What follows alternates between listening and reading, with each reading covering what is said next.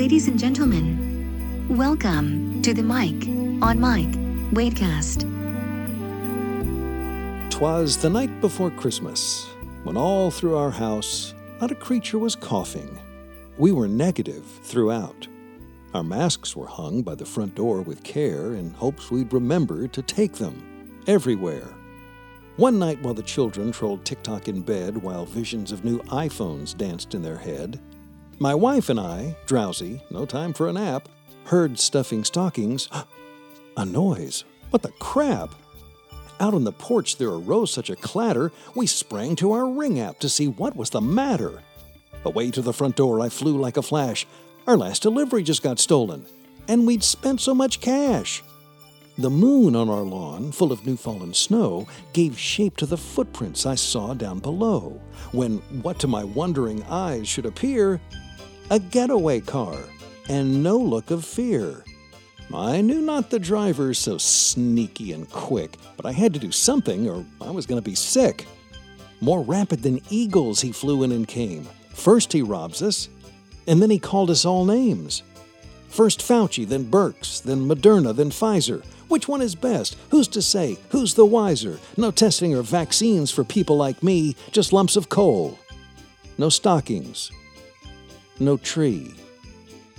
Then he flipped me the finger on top of his nose and giving a nod, up the driveway he rose. I gave chase, not knowing what I'd find, but when I caught up, it just blew my mind. He was dressed in old clothes from his cap to his foot, and his junker was tarnished with ashes and soot. My delivery I saw when I peeked in the back, along with two kids. They began to unpack. Their eyes, how they twinkled from weary to merry. Their cheeks were like roses, their noses like cherry. Their cute little mouths shouting, Yays and Oh! And the pirate's face, it started to glow. I shook my clenched fist and said, Hey, whoa there, Nellie! inexplicably said from the depths of my belly.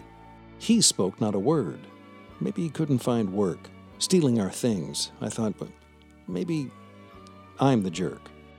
I surprised both of us, me and Papa Elf, when I extended him grace in spite of myself.